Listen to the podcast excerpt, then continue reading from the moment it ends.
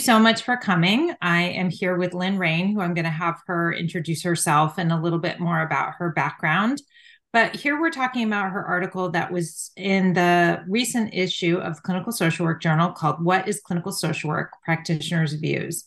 And that will be linked in the show notes. And it's also going to be up on our website. So once this um, podcast is released, you'll be able to access it for free for 30 days if you are no if you're not a member.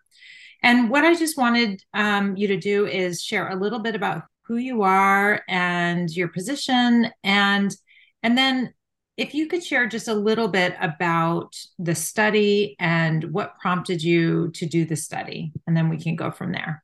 That's great. Thank you for having me.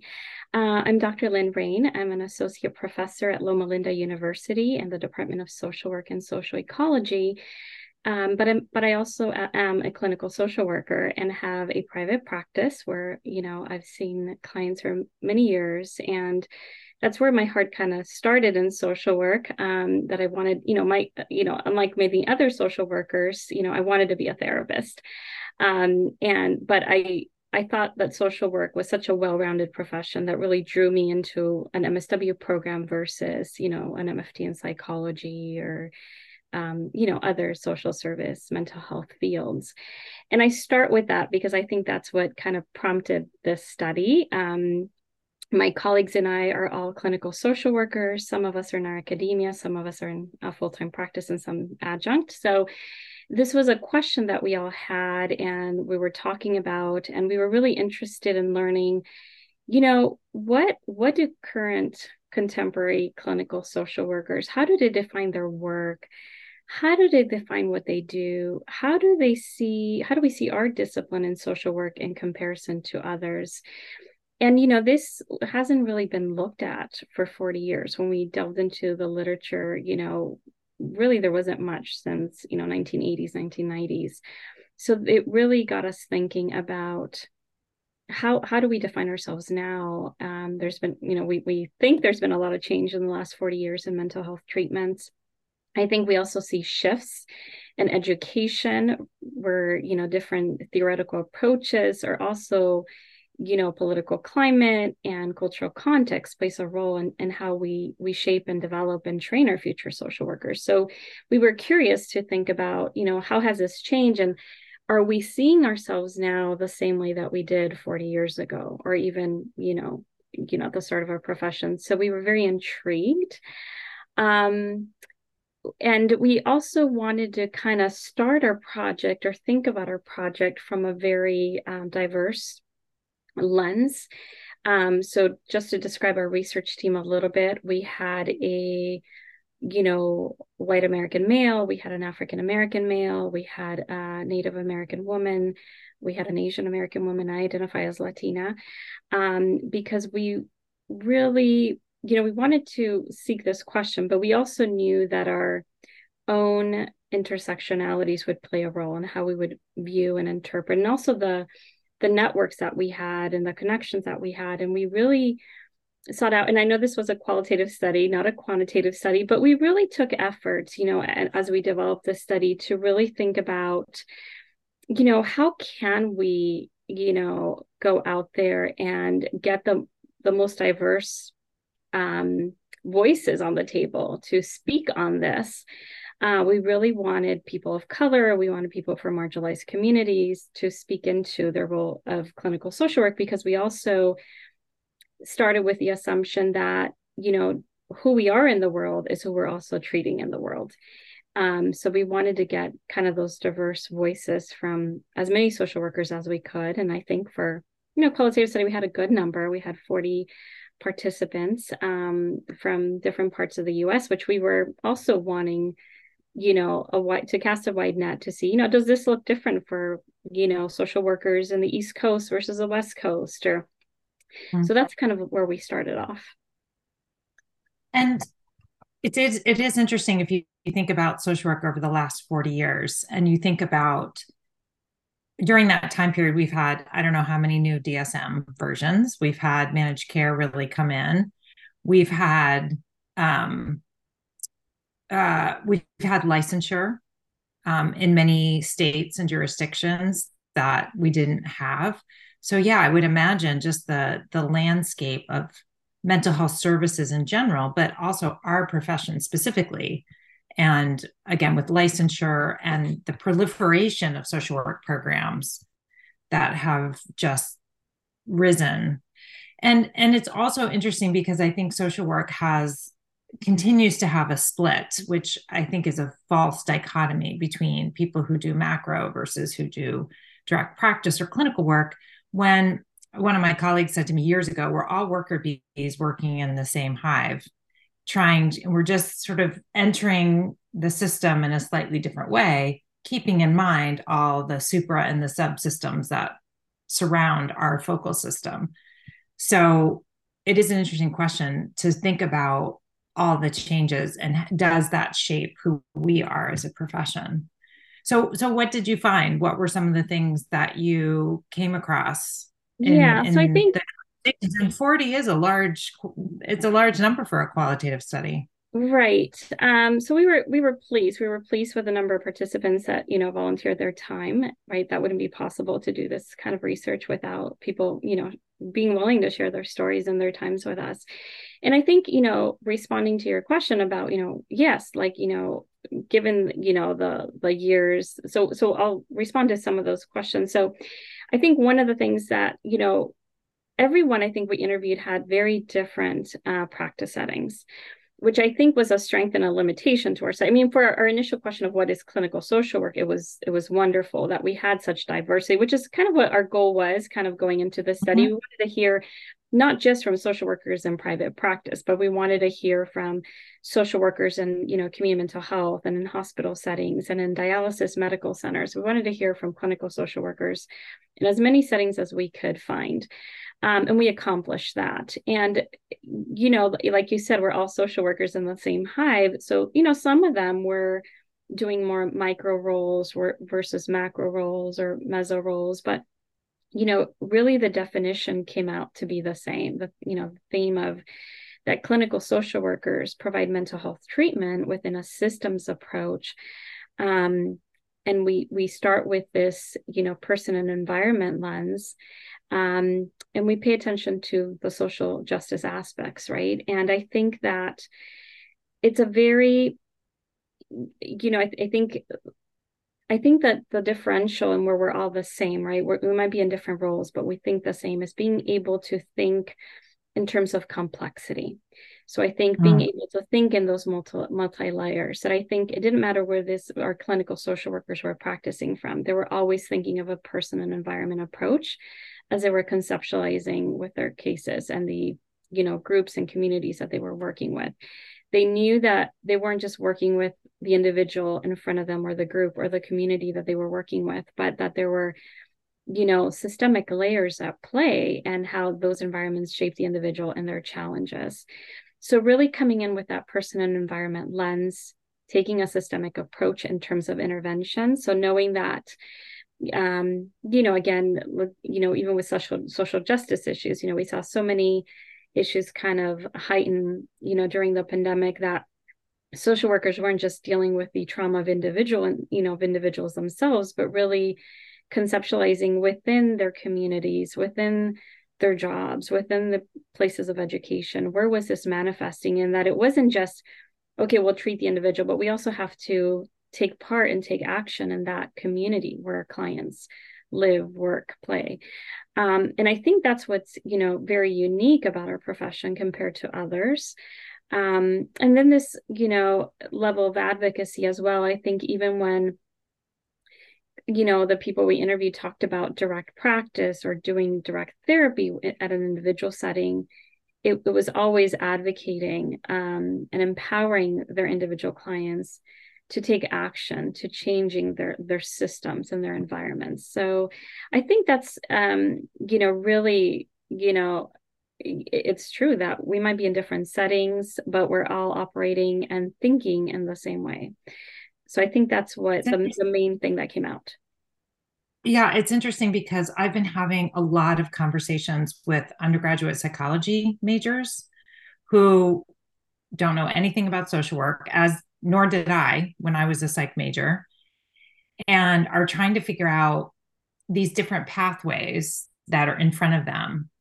And I keep getting our psychology department is sending these students to me who are not sure they want to do the clinical PhD. Um, it's so research oriented. It's not, they really just want to work directly with people. So I'm having a lot of conversations. And one of the things I'm really talking about is what makes us different from psychology. And it's, I would say, I, I do say exactly what you're saying, which is we have this person and environment perspective that you cannot take that person and think about their interpsychic conflicts in isolation from the broader systemic issues that surround them and all the circles that create that context outward into the world context like we're living in right now we're no longer just limited to smaller circles around those individuals. Also the other thing i always emphasize is our biopsychosocial spiritual perspective and how every aspect of that is interconnected with each other. And the impossibility of separating any one from the other how somebody's worldview whether they're religious or not how that worldview impacts their mental health how their mental health impacts their health how their health impacts their ability to access the services the services how that impacts their health. I mean it's just it's so interconnected. So it's it's exciting to see that we are at least in social work education doing a good job of creating an identity that people can describe that sort of sets us apart from some of the other professions. Yeah and i think that's the other thing like when we asked you know what are the skills needed you know what do social workers do? Um, everyone said you know we we engage we assess you know we do biopsychosocial spiritual assessments we diagnose we treat because um, if you think, for example, school psychologist, you know, it, and I and I'm I'm speaking from where I'm at, which I'm in California, so maybe in other states it's different, but school psychologists they're they're not trained to diagnose. Um, so that's something that's specific to social work. Um, so you know, so it was interesting to see that you know we engage, we assess, we diagnose, and we treat. We're we're trained in all those levels. Um, so um, very important to do that and i think you know the other aspect you know it you know when i was really thinking of the results of our study and you know writing this article is that i think the main takeaway for me or the, the take home message was we can really work with complexity um, with difficult clients very difficult situations. We are really trained you know when we were doing these interviews that's what we were we were hearing right? That especially in you know and we are you know, as well as social workers, we tend to be a multidisciplinary teams. Um, mm-hmm. So we tend to work in groups where, you know, I'm thinking like a medical hospital where, you know, we're part of the team, or in schools where we're part of an individualized educational plan, or even mm-hmm. some, you know, practice setting where you have the psychologist and the psychiatrist and the social worker. And one of the things that I think we do really well with, with and I think this is to give credit to our training is that we can and, and that person and environment and system lens is that we can really work with complexity.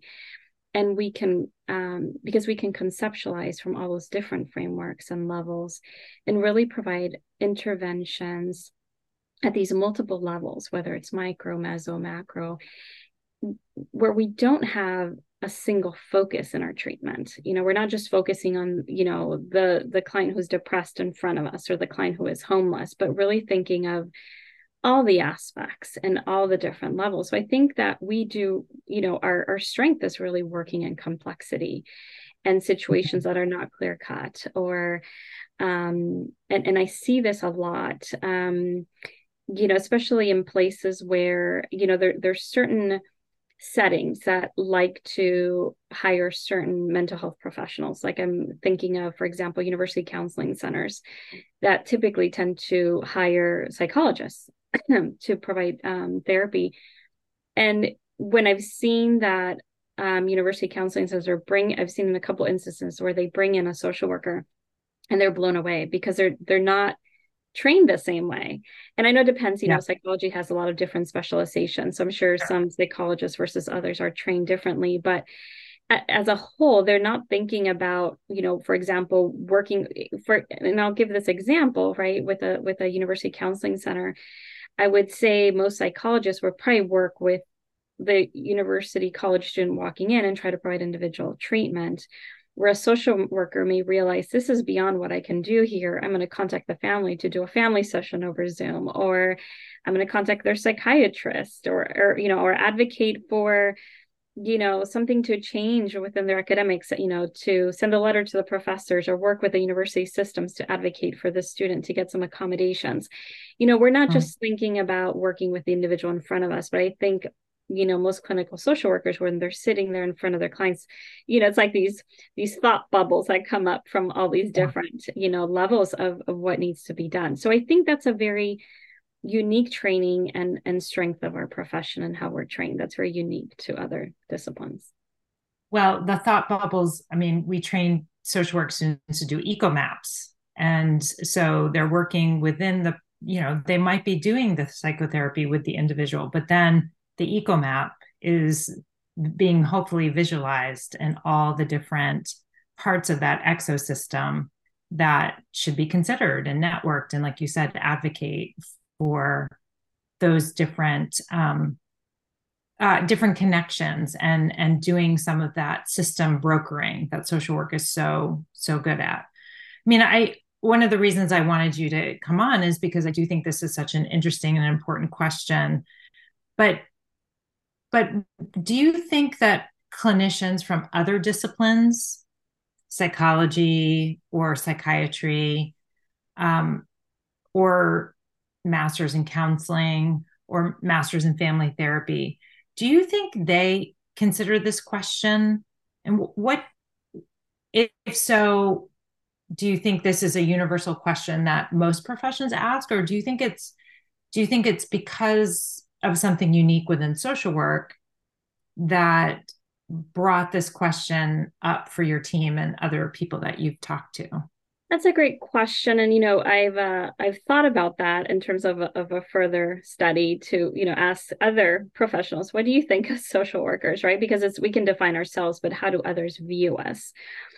And I think in some ways we can lack when when I think, and this is my opinion, I think that when when we think of psychologists or MFTs, I think they know exactly what their role is, right? Like an MFT goes into training to be a therapist, to provide counseling, and that is it. That's very clear. No one has any questions about what their role is or what they're doing. I mean, their their title says it, right? They're marriage and family therapists. They provide therapy to marriages and families and I mean, as well as individuals. That's not the title, but you know, I think psychologists too, with you know, they're they're going in, especially you know, clinical psychologists or counseling psychologists, they're going in with training to to test and, and provide therapy. Um, where I think sometimes I think where it gets confusing for us is because we serve many different roles. So I think sometimes there's a lack of identity so one of the missions that I have, you know, after I started this study was to when people ask me, what do you do? Instead of saying I'm a therapist in private practice or I'm a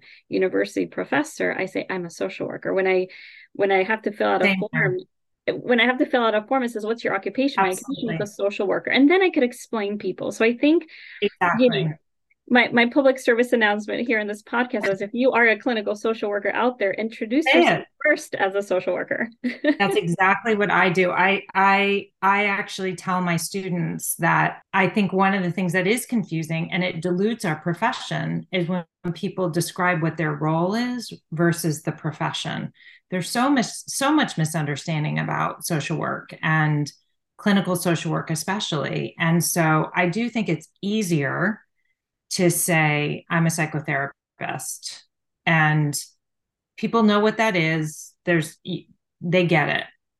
But i when i say i'm a clinical social work clinical social worker and i practice psychotherapy because i think you can be a clinical social worker and be a director of an agency. Right. you can be a clinical social worker and do medical assessments. You can be a clinical social worker and conduct research so I so appreciate that because that's something that I've been doing for a really long time to really kind of stake my claim that I'm I am so proud to be a social worker. And whenever I talk to these um, psychology students I was talking about, I say by the end of this conversation, I'm going to convince you that social work is the best profession. and this is why. And I I feel like we do have a public um, service announcement role to be able to say, this is who we are, this, is what we do. No, we don't just take children away. We do work in communities where we are involved with child protective services, but we're in schools, as you said, we're in medical settings, we're in dialysis clinics, we're in administrative roles, we're in lobbying organizations, we're in nonprofits. Um, so I I and very much political roles, right? We have a lot of social workers and political roles 100%. as well. Yeah, and I think um, there, you know, I completely agree with you that there is there are a lot of myths in, in our in our field. You know, when, when I tell people, you know, I'm a social worker, they think, oh, you're in child protective service. I'm like, no, I've never worked for them, um, or they think of us simply as resource referral case managers, um, yes. providing resources and referrals, like a hospital discharge planner. Um, so I mm-hmm. think that um, there are myths. I think that when we look at other fields, the identity is more solidified. And I think, you know, I think this study shed a lot of light in that, where I think it might be an identity problem be, and not that we don't see ourselves that way or we're not proud of the profession but i think because of the many roles that we do serve it's not that the public sees us in a single role right like they might see a psychologist or they might see um you know, an MFT or even internationally, right? When you think in the international platform, everybody knows what a psychologist is, and I know social yeah. work is a you know is a global profession, but I think there's there's less understanding. I think another issue that we've had historically that could cause us confusion is that we didn't have title protection for a very very long time, and so there were people in hospitals and working within human service organizations that had the role of social worker, but not the degree of social worker. Whereas I think psychologists have been very, they've been able to protect their title. And that I think has made it cleaner and more clear about, oh, that's who you are. And I know you have a degree in that. Um, whereas we didn't have that for so many years. And I think that created a lot of confusion. Well, and we still don't. Um, so, not all states have title protection. I'm in a state that does not have title protection. So, actually, well, California you know, does not really not have title protection. So, for example, oh. eligibility eligibility workers and departments of public social services that are providing you know cash aid um, or you know food stamps or things like that they're called social workers and um, I know, for example, child welfare, child welfare services are called social workers, and they don't need to have a social work degree. They could have a bachelor's in wow. business, and as long as they have that job, they're called social worker one or social worker two. Yeah. So, um, so problem. I was I was going to mention that that I, I think that's a huge issue as well. I believe psychologists, at least here in California, they can't even if they have a PhD in psychology, they cannot call themselves a psychologist till they pass their board licensure. Um, they're not allowed mm-hmm. to uh, refer to themselves as such. So, um, so I think title protection is one of those big ones that I, I, and, and you know I know here in my state it's gone up a few times, and I don't understand why it doesn't get passed. Um, you know, you don't see other pro. You know, I can't call myself a medical physician if I don't have an MD and and have a license to practice medicine. So I don't understand where you know and I think that's a huge, you know, piece for policy, you know, um, as we think about implications of this study. I mean, this is one of, of the ones that I think it's it's a big one because I think that you know, I think of two pieces. I think of our own identity as clinical social workers, but I also think about, you know, the public's perception of our field and how the public views us. And I think yes. that this is essential um, for that in terms of, you know, I know that there there's a in many fields and you know as a whole in the nation like there's this you know um, push for transparency of services and clarity and we have to be really clear. Like i know in my state when therapists advertise for therapy they can't just they can't just have a name like um, sunny day you know? It has to say sunny day therapy. Like it has to be clear that what you're providing is therapy even in the name of in your fictitious name there has to be something related to what mm. you do so there's this neat you know there's this push for transparency and clarity and i think that title protection is you know goes hand in hand with that which is so important yeah no i i I could not agree more. I think it's I think it's it's been a huge disservice to to our profession. So um I mean that's sort of the the macro context in which many of us are practicing. Um, we do have title protection here in DC. Um, in the we call it the DMV, the um, District of Columbia, Maryland, Virginia. There is title protection, and I lived in North Carolina, where we also that was passed also. But what about how we train social workers? Is there anything around social work education? You're an educator. You worked. It sounds like part of your research team had some people affiliated. But what do you think that we are doing well around our training about what is clinical social work versus what are some areas where we as educators could be doing a better job of creating either a stronger identity or greater clarity about what the roles are um, i mean it does sound like your results found pretty consistent themes so it sound maybe we are doing okay um, with it but do you have any ideas in terms of our training and education of how we could be addressing this issue? Yeah, no, I think that's a great question. And I think, you know, I think we do really well in terms of our uh, pride in the profession. I think most social workers um, experience a lot of pride in who they are and, and being part of, of, you know, such an amazing field. But I think going back to what we talked about earlier, it's the confusion of doing so many things. You know, when I would talk to undeclared students or students that were interested in social works, I would, you know, draw three bubbles for them. And I said, we do research, we do policy, and we do practice. Um, and I think that because you know we're involved in different things and, and the training is you know to me it's a very holistic and well-rounded training sometimes that gets a little lost for students. I also think you have students coming in like like me who was an undergrad psych major going into master's in social work program and saying i want to be a, a, clinician i want to do therapy. And then you have the students that are like i'm interested in macro i never want to do therapy in my life right? So i think mm. you know we do train them all at least at the master's level where everyone gets trained to you know in practice and in research and in policy work. So i think we do a good job in terms of again having pride for the profession. I think we all understand that we're a strength based profession. I think we all understand that we're a value driven profession.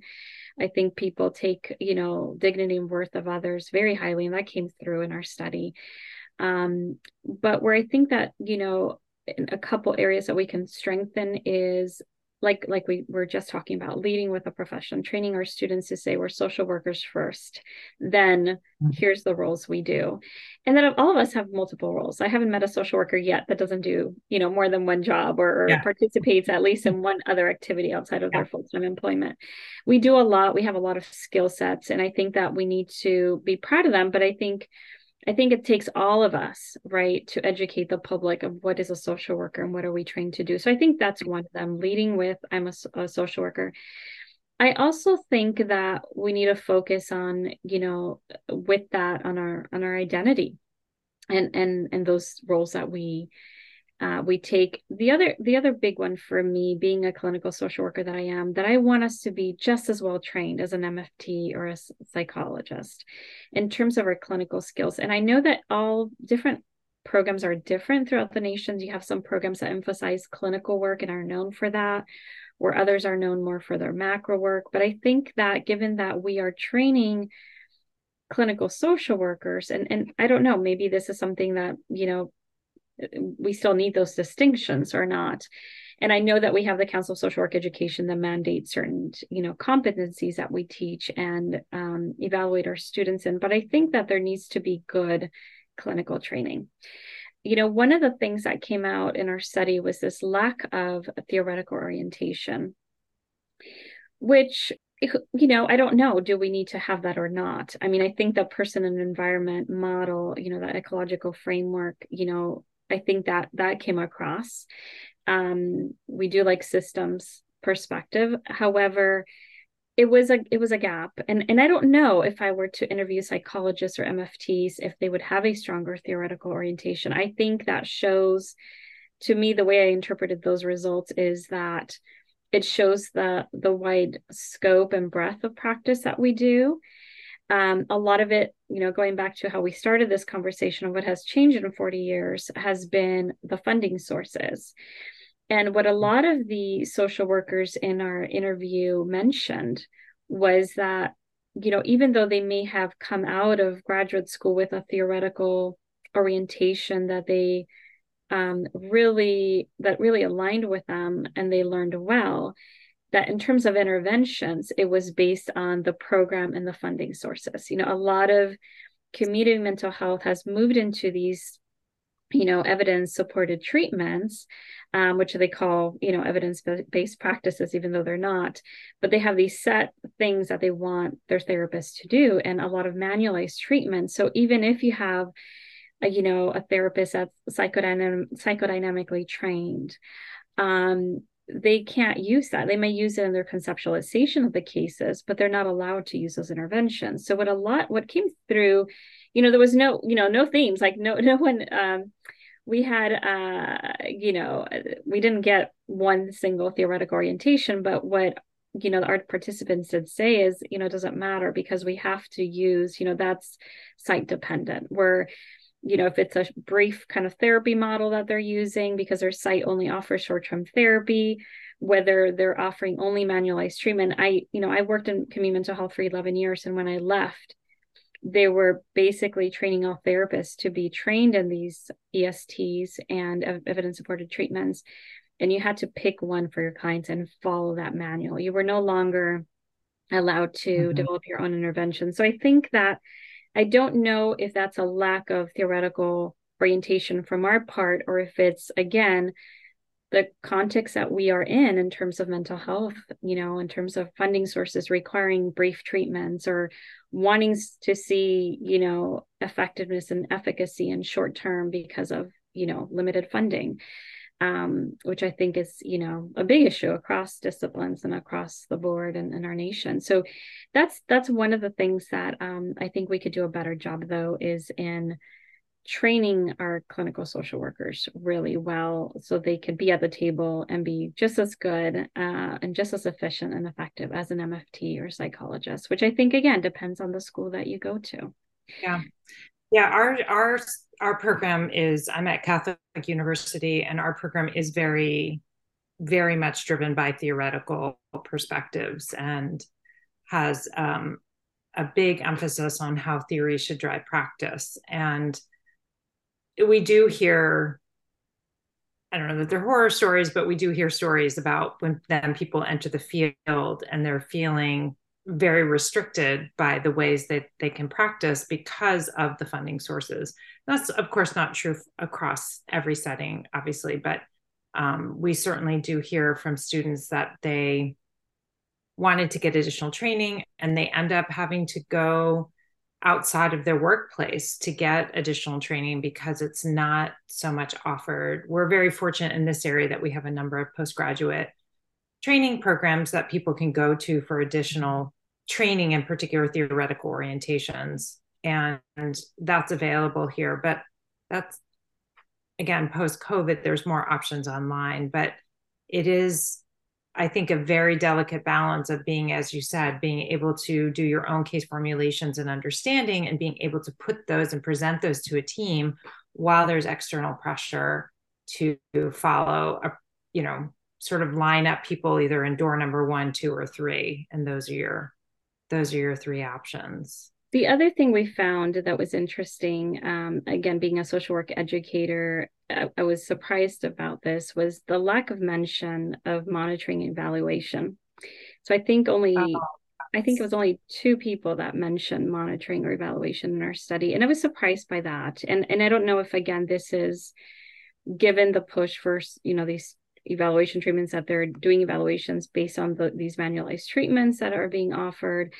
Uh, but I would that you know again we we push this right. It's one of our competencies in social work education, but very it was almost non-existent um, any discussion oh, of monitoring evaluation. I have asked my students. I I teach a I whenever I talk about creating a treatment plan, I talk about trying to have measurable outcomes built into that treatment plan. What are the objectives? So are you looking to decrease um, depression? And how are you going to know? Are you looking to increase somebody's coping skills? How are you going to know? And whenever I ask students how they do that at their agencies, there's virtually nobody who raises their hand and says, Oh, we do this.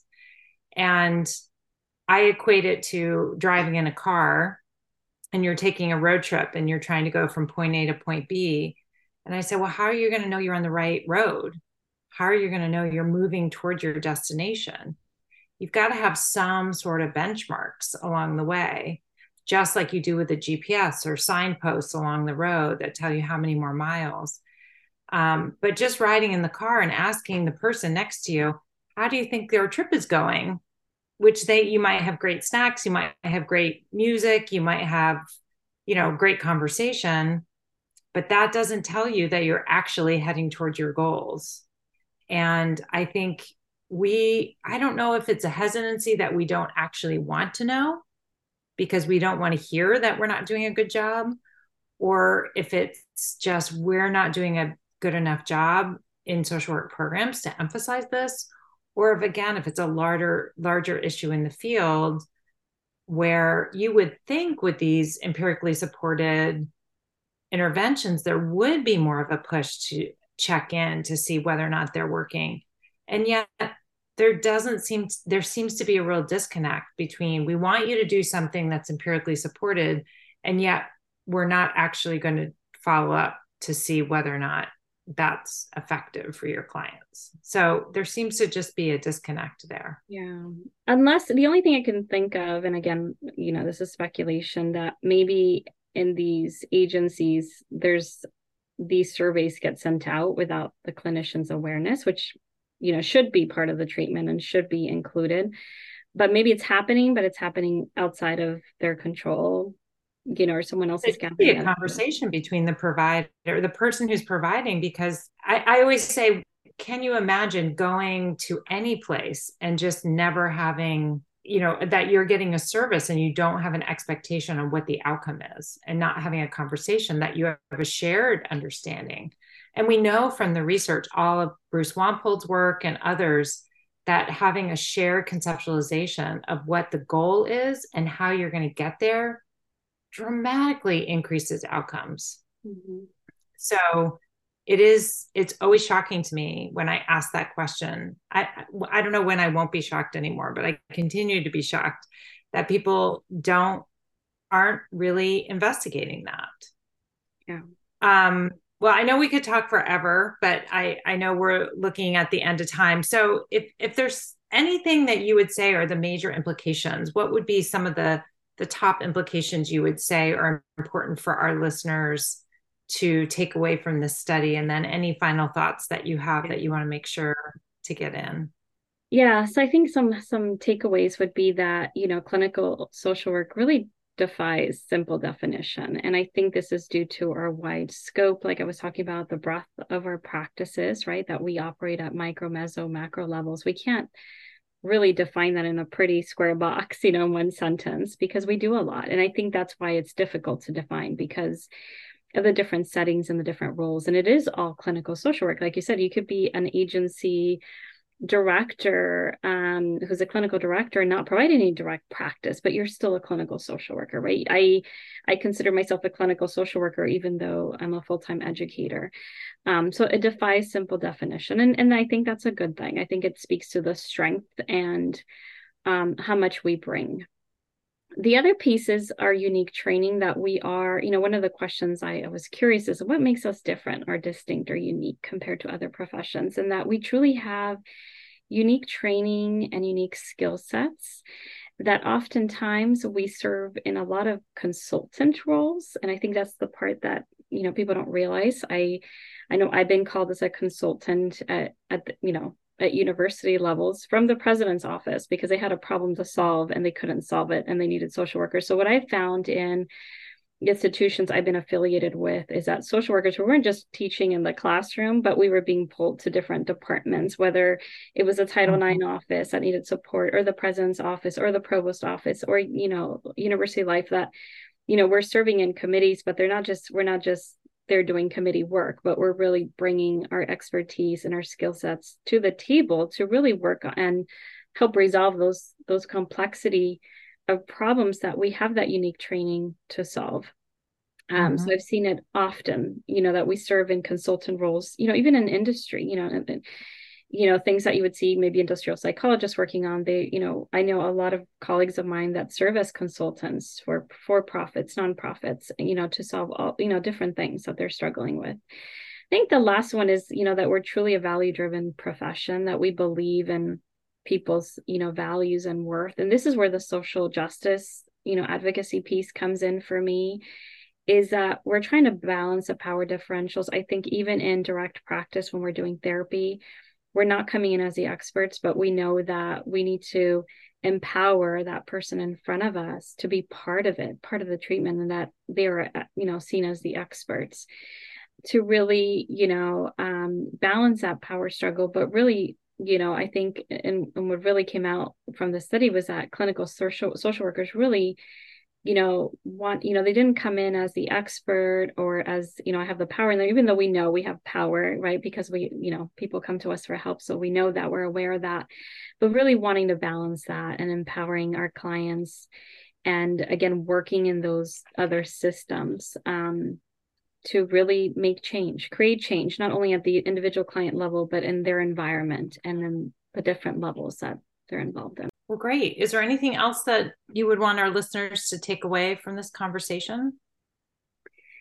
That I think clinical social worker is the best profession out there if you're considering social service. I completely agree, 100%. Well, thank you so much for being willing to share your study with us and talk a little bit about the implications. I think this was really useful. And hopefully, people are really, it gets the juices flowing about what do they do and why they do it and how they do it and is it working? And how do we pull all of those different pieces into our work in these multitudes of roles that we play? So thank you so much for your time. Thank you for having um, me. I really appreciate it